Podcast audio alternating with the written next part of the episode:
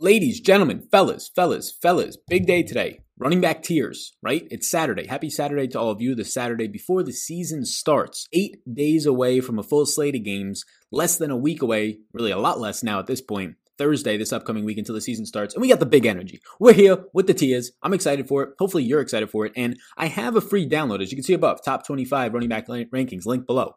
That's for the top 25 rankings. I continue to update those. So once Adrian Peterson is out, all my rankings and tiers, everything on the draft guide, which you can get down below for $10 for these final couple days, thanks to Monkey Knife Fight, gonna make it a third of the price. Find out how to do that, link down below right now. Now I just want to go over some of the tiers, and it's just for this position. So if you want to get the rest of the positions, if you want to get the full tiers updated for any other news that's going to come out, you can do so down below in the draft guide. So thank you all for being here. This video is probably to reach a decent amount of people. So if you would, take a couple seconds of your time. Like button for me real quickly, subscribe button in the bottom right hand corner, put a big old animated one up on the screen.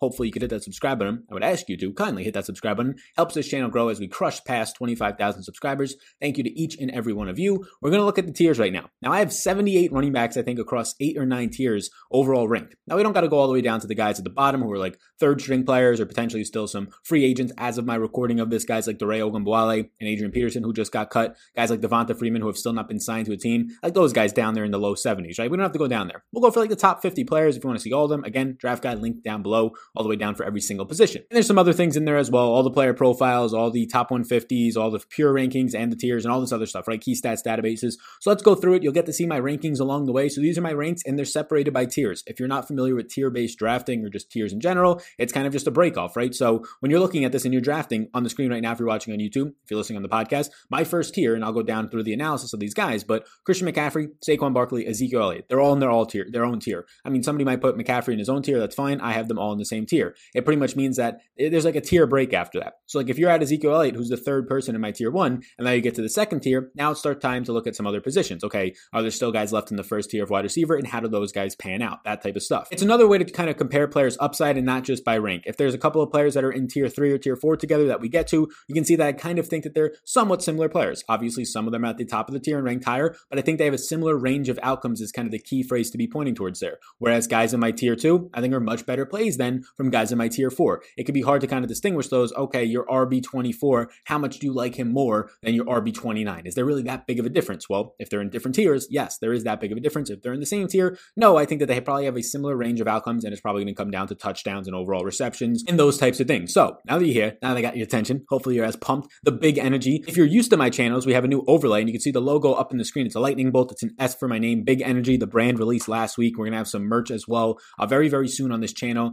and just be branding around that stuff. So I'm, I'm actually really excited about that. Um, somebody helped me out with all the logo and all that stuff. We're to have new overlays. So exciting stuff to say the least. With all that said, let's start it off. In the first tier, McCaffrey, Saquon, and Zeke. Look, I have these guys all in the same tier. I think if you really wanted to, you could put Zeke second overall. If you really wanted to, you could put Saquon first overall. I would disagree with it, but I think that they all have similar ranges of outcomes. Now, why do I have them all in the same tier? I mean, you can say whatever you want about the actual rankings, McCaffrey, uh, Saquon, and Zeke. That's the way that I like it. I think that's kind of the standard way across the industry. But I think that pretty much they all have the similar upside, right? If Zeke, I mean, in this offense, Zeke has the ability to score 20 touchdowns, like McCaffrey and like Aaron Jones did last year, scoring 19 apiece. I think he has that ability. And if Zeke is going to go out there and score 18 to 20 touchdowns in what seems to be potentially the best offense in the league, or definitely the NFC at least, in the Dallas Cowboys, up there rivaling guys like in teams really like the Kansas City Chiefs at this point, at least on paper, well, then yeah, the red zone role for him, if this team's going to be in the red zone a lot, is going to be fantastic. And if he just continues to be the guy who catches, even if it's what he did last year, 50 receptions, right? Instead of his 60 plus reception season he had the season before that, well, then you're going to be in a nice spot with Ezekiel Elliott. So I think all those guys have a similar upside and ceiling. There's talking so much in camp right now about Saquon Barkley's pass catching ability. We already knew it. We saw it his rookie year. We saw it last year. I mean, his rookie year, Eli Manning was checking down to him literally like 10 receptions a game. You can bake on Saquon to have a floor of like six receptions in PPR. He was coming out with like 10 fantasy points alone just from his pass catching abilities. They got away from that a little bit last year. The injury might have been a reason why. Daniel Jones actually showing some mobility, probably another reason why. Now they did bring in Dion Lewis this year, but I don't think that's going to factor in too much. Everything in camp is about how Saquon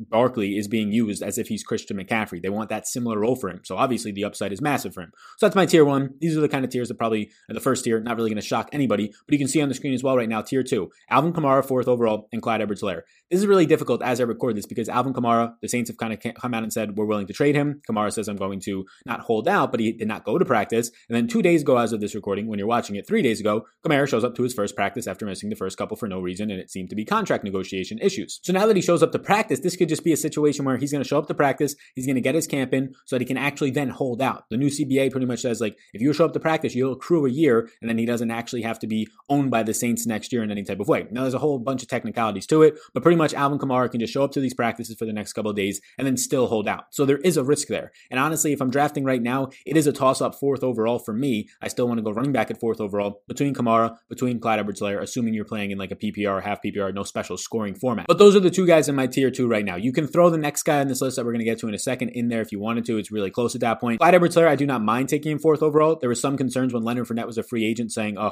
is he going to sign here? No, he did not. Now, maybe there's some slight concerns if Adrian Peterson goes and, and ruins a backfield in something like Kansas City since Damien Williams is holding out. That's something that I'm crossing my fingers and hoping doesn't happen because then I would naturally move down Clyde Edwards some spots. But yeah, for right now, Clyde Edwards is going to be fifth overall. I mean, a guy who just caught so many balls last year, and now there's no Damien Williams out there. They're probably they're talking about cutting DeAndre Washington, who I thought was actually not a threat, but a guy who would be an RB two in this backfield for Daryl Williams, who is uh, somebody who was okay in SEC back, right? He was decent when he was in college. He was okay last year, but nothing stood off the page. Decent pass catcher, but Clyde Edwards is going to be that guy, and it looks like he can really take on a three down workload in an offense where Patrick Mahomes averages over one and a half touchdowns per game per game to his running backs, and these running backs last year saw 6.6 targets per game and 5.6 receptions per game. The guy in Clyde Edwards who caught 55 balls last year at LSU, is going to thrive in that type of a format, let alone even if he doesn't get the 20 carries on the ground. If you got Clyde Edwards seeing 12 carries on the ground and five to six targets per game with high, high touchdown upside, obviously that's going to be fantastic for you, especially if he then gets the workload on the ground.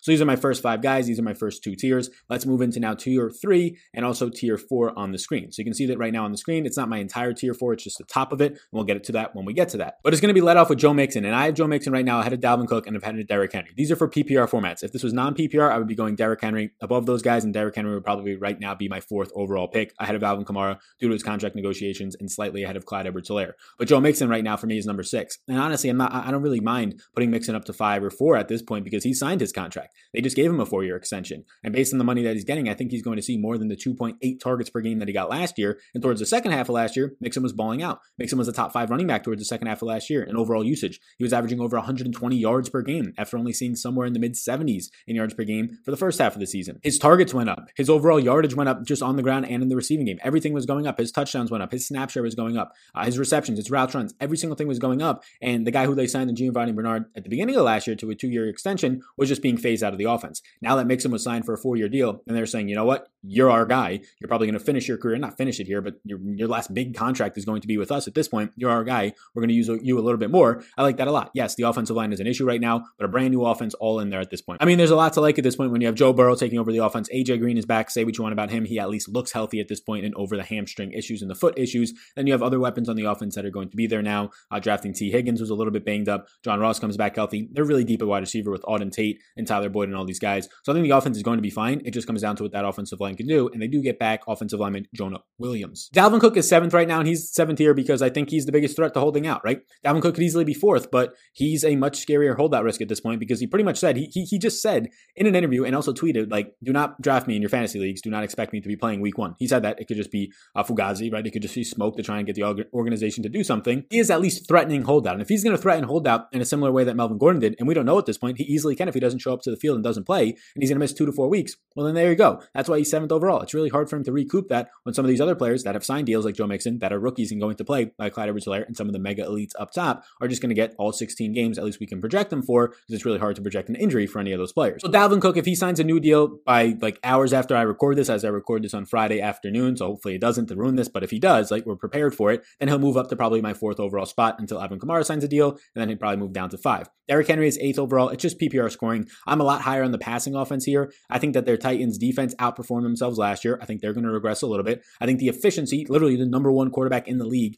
for yards per attempt and all other metrics, play action, offense in general, Ryan Tannehill, that's naturally just going to drop. And I think if the efficiency drops, the volume has to increase in the passing game. So there goes more passes just in general. If their defense gets worse and they're now in situations where they're trailing by 10 or more more often than they were last year, then I think Derrick Henry's carries go down a little little bit. Now, Derrick Henry can improve in the receiving department, and he's still a top eight back for me, but I just prefer guys like Joe Mixon and Dalvin Cook through their pass catching abilities, assuming that Dalvin Cook is actually going to suit up this year. But Derrick Henry takes a little bit of a drop in PPR formats. Again, in non PPR formats, he's right now my RB4, and then in half point, he's still a top five guy. So there's just PPR format specifically. Let's go down a little bit more. We'll kind of just talk through these tiers as we get to the bigger tiers. Tier four at running back is just a huge tier for me. It's like 10 running backs at this one. Let's see exactly how many. Yeah, so it's pretty much like 11 running backs. It starts at Nick Chubb, number nine overall if you're listening on the podcast. And this is what it is. I'll, say the names and I'll kind of talk about some things, some close players. Nick Chubb, nine overall. Then we go 10, Miles Sanders, 11, Kenyon Drake, 12, Austin Ekeler, 13, Josh Jacobs, 14, Todd Gurley, 15, Aaron Jones, 16, Melvin Gordon, 17, Chris Carson, 18 Jonathan Taylor, and 19 David Johnson. That's tier four. It is, I believe, like pretty much one of my biggest tiers up until like the final couple of tiers that are just a bunch of like secondary handcuff type players and third string running backs that have pass catching upside. So starting it up top, the reason I have Nick Chubb ahead of all these guys is just pretty much the workload. He gets Kevin Stefanski, more two tight end sets, more play action, and just pound the ball with an improved offensive line, drafting Jedrick Willis in the draft for out of Bama for the Cleveland Browns and signing Jack Conklin, who is a Tennessee offensive lineman. So you have Nick Chubb going there. Yes, I know Kareem Hunt's there. Yes, I know that Kareem Hunt in eight games was able to outproduce what Nick Chubb did in the entire season in the receiving department. That's fine. If Nick Chubb drops to 20 receptions or 15 receptions, that's not great. But he had 298 carries last year on the ground. He actually had one of the worst efficiencies inside the 5 and 10 yard line, which is just bad luck at that point and also a bad offensive line. So I think you're going to actually see more touchdowns for him. Somebody who I would project to see around 50 plus touches in the red zone this year as he did last year and just be more efficient there. Somebody to see over 300 total touches yet again this season, if not on the ground alone. So I do like Nick Chubb there. The concerns are his pass catching role, but I think it's okay. Number 10, Miles Sanders. Now, Miles Sanders can easily jump to number nine ahead of Nick Chubb. They're also close. That's why they're in the same tier. But Miles Sanders at this point, the Eagles cut all their running backs except for Corey Clement, Miles Sanders, and Boston Scott.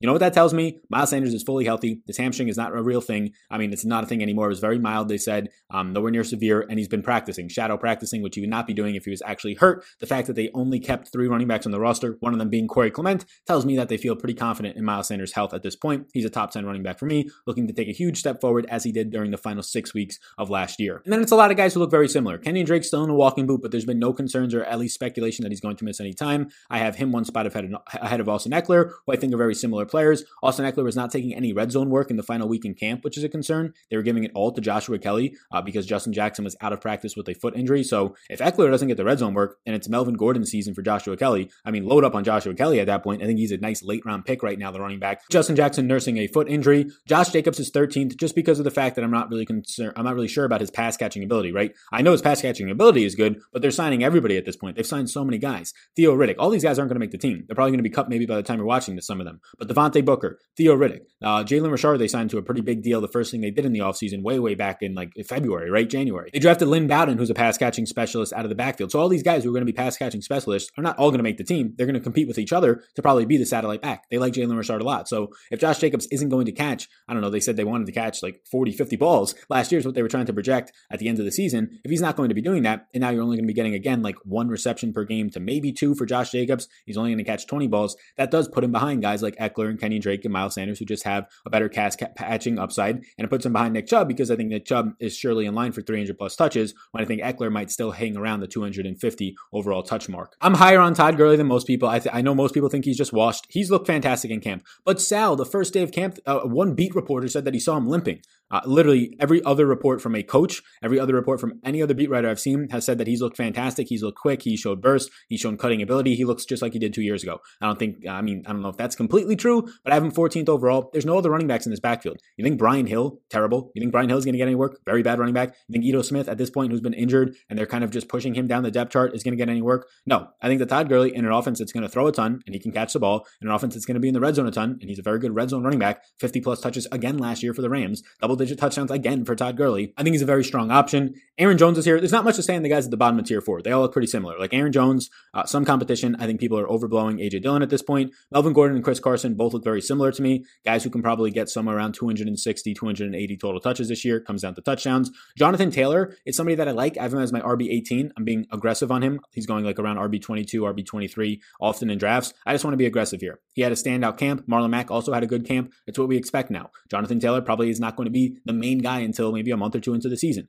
But if he's very similar to Miles Sanders was last year, in the second half of the season or the final 10 games are all the Jonathan Taylor show, and he's still involved, like say 40 or 50% of the time for those first four to six weeks, and he can still be a flex option for you. I like that as my RB3 with upside depending on how you draft. And then to close out this tier, you have David Johnson, who I'm not really high in David Johnson. I don't have many shares. Look, Duke Johnson's still a good pass catcher. I'm not really thrilled about the idea that Deshaun Watson doesn't throw and check down to his running backs. I'm not really thrilled that David Johnson is terrible in between the tackles, and that's all this offense does, and all the Bill O'Brien offenses have ever really done. Look at Carlos Hyde last year. And that's exactly why David Johnson is my last option in this tier. Like he's a starting running back that he's going to profile out to be somebody to probably catch 40, around 40 passes, honestly, if he's healthy, maybe more than that. He's going to profile out to see somewhere around 15 carries per game on the ground. So if you're going to be getting 16 to 18 touches out of a guy, yeah, he's going to project out to be around the top 20 back for me. But that's why he's at the bottom of this tier because I don't really like him all that much. We'll go through a couple more tiers now. And then if you want the rest again, they're in the Supreme Draft Guide. Give me a second of your time. If you could please hit that like button for me. It really does help this channel grow and prosper and all those things. It's just me here re- researching, editing,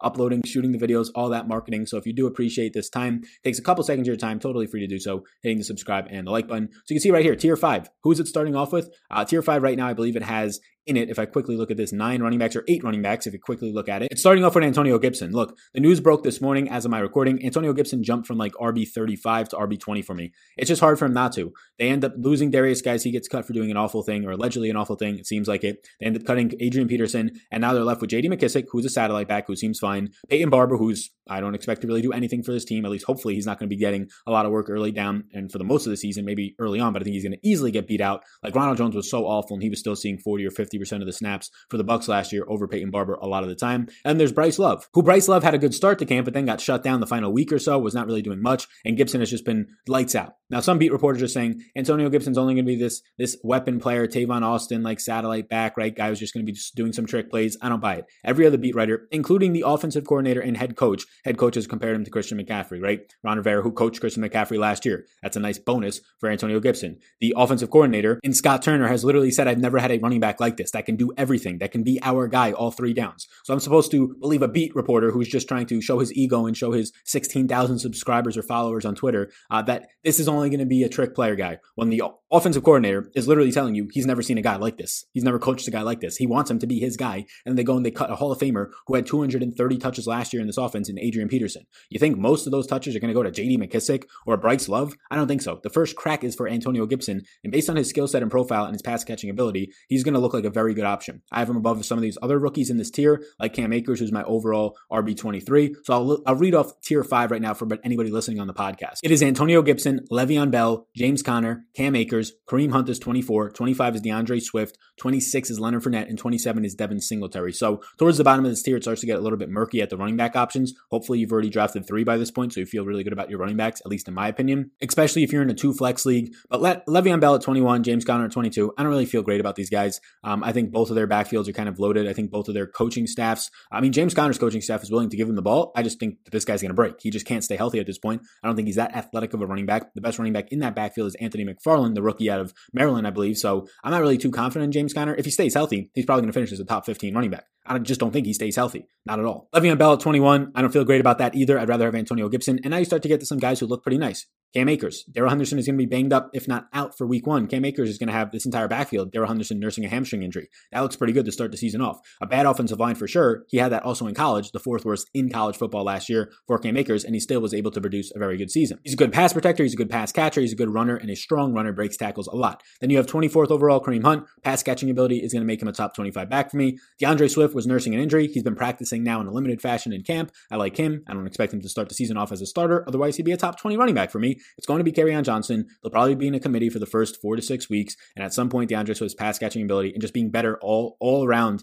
if not just from Kerryon Johnson hurting his knee for the third straight year, I think Swift is going to be somebody who really pops off this year. I think he was the best running back in the entire draft, actually. Leonard Fournette jumps in as 26. It's mainly off of touchdowns. I think in this offense, he'll be the 1A to a guy in Ronald Jones, maybe being the 1B. They said that they're going to give Ronald Jones the first crack at it. I don't expect him to really hold off Leonard Fournette. I think it'll maybe even be a 50 50 timeshare, but I think Fournette is going to be more so the goal line back, which makes him a top top 30 running back. Devin Singletary to close out tier five. Devin Singletary just continues to drop for me. He continues to fumble. You saw the Rotoworld blurb on Twitter, fumbling a lot. So Zach Moss is quickly, quickly going to surpass him. So the guys at these bottom of these tiers are the guys that I pretty much just probably am never going to be drafting all that much because I'd rather just look at different positions at that point. Let me just wait a little bit more and get a guy at the top of the next tier. Let me see who's left in the top or the middle of my wide receiver tier, my tight end tier, right? So guys like Leonard Fournette and Devin Singletary, I'm probably not drafting often, whereas everybody else above them, I am. So now we can look at tier six now. It starts with my RB28 and Mark Ingram, 29 Mostert, 30 James White, 31 David Montgomery, who seems to be recovering quicker, uh, at least from beat writers saying, than people thought. Maybe he only misses the first week or two. Uh, groin injury, so it could be retriggered. 32 is Ronald Jones, and then 33 is Zach Moss. Now, this is an interesting tier because the guy at the bottom in Zach Moss at RB33, I mentioned that I'm not drafting a lot of guys that are at the bottom. This is a different scenario. Zach Moss, eh, he could easily be the top of tier seven, but I think he's worthy of being in tier six, meaning that I think his range of outcomes is easily outproducing James White, Montgomery due to his injury, Ronald Jones, uh, Raheem Mostert, Mark Ingram. Honestly, I think he could be a top 25 back and actually outproduce Devin Singletary. Singletary is fumbling a ton in practice. They're already saying that Zach Moss is going to be the goal line back. They're already saying that he's a better pass catcher at this point, and he's a bigger body back in general, better broken tackles guy than Devin Singletary. Singletary has not been having a good camp. He's had like one or two good practices, and he's been fumbling a ton. All negative sentiment, whereas Zach Moss' arrow is pointing way, way up, and he's a third round pick, so it's not like he's got any schlump draft capital on him. So Zach Moss at RB33, I like a lot. The rest of tier six, Mark Ingram is just meh. Raheem Mostert, I'm never drafting at this point. I'm just never, I'm below consensus on him. He's going as like RB 26, 25 right now. I'm just never going to get Raheem Mostert. He's in a backfield with Jerick McKinnon, with even Jeff Wilson, but Jerick McKinnon and Tevin Coleman, who I think are just as equal plays. I think they're just as good as him.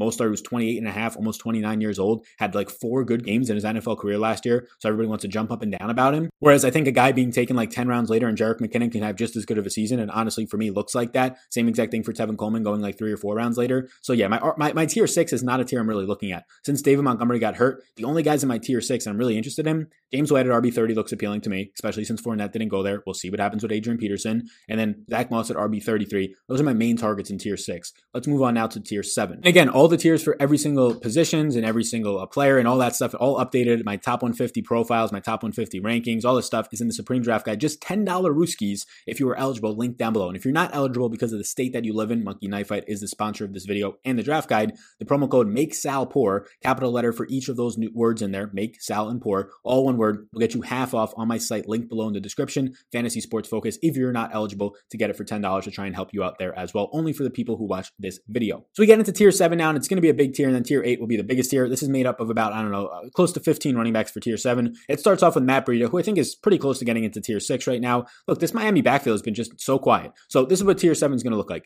The first five guys in it RB 34, Matt Breida, then it goes to 35, Cohen, 36, Phillip Lindsay, 37, Jordan Howard, also in Miami's backfield, and 38, Tevin Coleman. So I do prefer Matt Breida over Jordan Howard. I'd honestly expect Jordan Howard to get more carries, but I think it's going to be close, and Matt Breida to be more of a pass catching guy and just pick up more catches. If he picks up 35 receptions this year, Matt Breida, if he actually can stay healthy, I think that's going to outdo probably Jordan Howard's like, I don't know, 10 receptions, 8 receptions, and be enough to pick up that yardage and the PPR format receptions to outdo him. That's why he's my RB34. Now, I really want to be shooting for upside in these rounds. So guys like Tarik Cohen do look good right now since there is an injury to David Montgomery and they haven't brought anybody else in. But guys like Phillip Lindsay, I'm not that interested in. Jordan Howard, I'm not that interested in the upside. Howard really has to get you there with like a six to eight touchdown season. And I just prefer Matt Breida. Uh, RB38 is Tevin Coleman. I do prefer him to Raheem Mostert, but he's not a guy that I want to get to. I don't like the San Fran backs unless it's the cheapest one. Jerick McKinnon is a guy that I like the most out there because he's the cheapest one. And he could just as easily as Raheem Mostert or Tevin Coleman be the number one running back in this offense by week six or week seven, right? So I don't want to be spending up for other guys that have just as easy as a chance, at least in my opinion. Then you get to some other guys in this tier RB39, Chris Thompson, 40, Damien Harris, who is dealing with an injured finger right now, might miss week one, so we might have to account for that. RB41 and J.K. Dobbins, 42 in Ryquell Armstead, and I'll go down to the bottom of this tier now. We'll go all the way down as we talk about some of these players here. 42 is Ryquell Armstead, 43 is Kerryon Johnson, 44 is Marlon Mack, 45 is Duke Johnson, and then you can see the rest on the screen. Tony Pollard, Latavius Murray, and Devine Ozigbo all the way up to 48. 49 is not on the screen right now, but it's Alexander Mattison. So a lot of high-end backups, right? Tony Pollard, Duke Johnson will have his own independent pass catching ability, hopefully. Uh, Latavius Murray, high-end backup. Alexander Mattison. not much to say there, right? They're good backups behind either really good offensive lines, in good offenses, or behind workhorse running backs with nobody else behind them. You can see on the screen, which something that might stand out to you, all the Jacksonville Jaguars backups. For PPR formats, I do like Chris Thompson the most. He's my RB39. He's in an offense with his former head coach and Jay Gruden that is out of Washington. He's a guy that I don't really expect to do much, but at least have a nice pass catching upside out of all these backs. Uh, Ryquell Armstead's probably going to be the guy who gets the best crack at it, has the best speed score, uh, best overall measurables when it comes to the NFL combine. But if you're just talking about the opportunity for a PPR format, I think he's going to be outdone by Chris Thompson. And I think he's just going to split the work down the middle with guys like Devine Ozigbo, who looks like the best athletic running back in this backfield. Jacksonville also has James Robinson in this backfield, but I don't know if he'll get enough work to really constitute that unless there's an injury. So Devine Ozigbo at RB48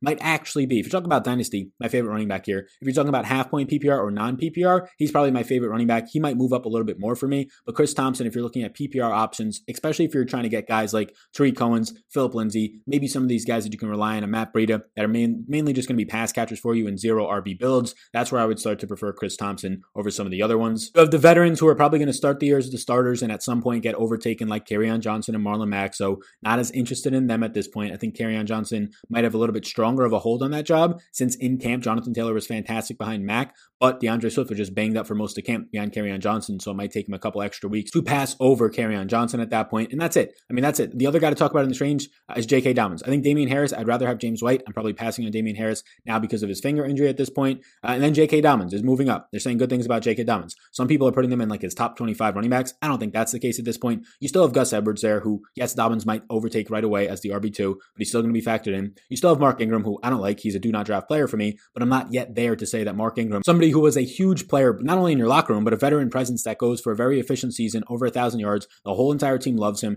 gets you to the playoffs. He's pretty much like your captain out there. I don't think they're just going to automatically let J.K. Dobbins roll. I think after this year they will, but that's why he's my RB41 with definitely upside on him, but I prefer pretty much all the other rookie backs at this point. And those are my top 50 players. I'll look at tier 8. I'll preview some of tier 8. Tier 8 is literally going to be like 25 names, and towards the end of it, I mean, I can scroll through on YouTube. You're going to start to get to some names you probably don't like, like Ke'Shawn Vaughn at this point, like Anthony McFarland, like third string running backs, right? Frank Gore, Carlos uh, Hyde, and guys who are free agents are towards the bottom. Um, Rashaad Penny, who's going to be hurt for like half the season probably. So that's where you get towards the bottom. We can just focus on the top guys going out to like RB60. So it starts at RB50, my tier 8, my final tier for the PPR rankings. Starts with Boston Scott. Again, Philly only kept three running backs. He's a good pass catching running back uh, behind Miles Sanders, who has been getting nicked up. Like last year was pretty quiet, but he left a couple of games last year, Miles Sanders, because of injuries. He's nicked up in this camp with a hamstring injury. So it's going to be Boston Scott, Chase Edmonds, a high end backup. A lot of high end backups here, right? Darrell Henderson maybe finds himself in a committee. PPR format, Nyheim Hines had a very good camp, was getting a lot of checkdowns from Philip Rivers. We'll see if that carries over. He'll have some games where he catches six balls and some games where he literally gets you zero points. Right to the range where I don't like these guys. Uh, RB 54, Sony Michel, 55, I like McKinnon compared to the other backs. Like one of the guys I'm drafting late. There's like two guys I'm really drafting late. It's Jerick McKinnon at RB 55, and it's probably going to be Joshua Kelley at RB 57. I'm going to start to draft Bryce Love more, who right now Bryce Love and JD McKissic, I believe, are a couple of spots down. So JD McKissic is my RB 59. Bryce Love's my RB 60. Those guys can go up a couple of spots, right? I mean, all these guys, when it's Joshua Kelley, JD McKissick, Bryce Love, they could surpass Sony Michel and Nyheim Hines and Darrell Henderson and be like my RB 52, 53s. It's like the difference of four or five spots. It's literally the difference of like a touchdown or a couple of receptions. So yeah, it's just more backups. Benny Snell right right now seems to be the RB2. Joshua Kelley's getting all the red zone work, and Justin Jackson is hurt, so he might, as a rookie out of UCLA, uh, take over the backup job or maybe even the 50-50 job, the Melvin Gordon role with the Chargers. So this is what this looks like right now. Those are pretty much my top 60 running backs. The rest of the way I can scroll through here, it's pretty much just a bunch of dumpster fire names down here that maybe you're going to pick like one of these guys in like your 20th round. At least for me, I'm not drafting anybody after like Bryce Love goes off the board. I try and get four running backs early. Maybe I'll snag a McKissic or a, a Bryce Love or a, a Joshua Kelley with my fifth running back pick later on in the draft. But if they all go, I'm fine with my four running backs that I get in like the first six rounds, and I'll roll with those guys because trying to draft like Ke'Shawn Vaughn, Rex Burkhead, Darrynton Evans, there's so many better wide receivers you could be taking, and then you could just pick up a fifth running back if you need to during the season. So we'll scroll back to the top now. I appreciate you tuning in. Those are the RB tiers. They're going to be updated as the week goes on because I'm sure we're going to get more news. If you want to get the updated tiers, rankings, top 150s, player profiles, key stats databases for running backs and every single other position like we did for this video, but you can see everything, unlock it all, $10 down below on Monkey Knife Fight, or thanks to Monkey Knife Fight, they're going to sponsor it. There's a little link to show you how to get it for just $10 Rooskies. I'm sure your drafts are coming up. The more informed you are, the better the chance that you actually have to win. So thank you so much for tuning into this. Be sure to check that out. And before you go, if you can, totally free to support this channel. Like button for me, and also the big old subscribe button that's popping up. That really does help go a long way. You all rock. Thank you so much. My name is Sal Vetri, and I'll see you in the next one.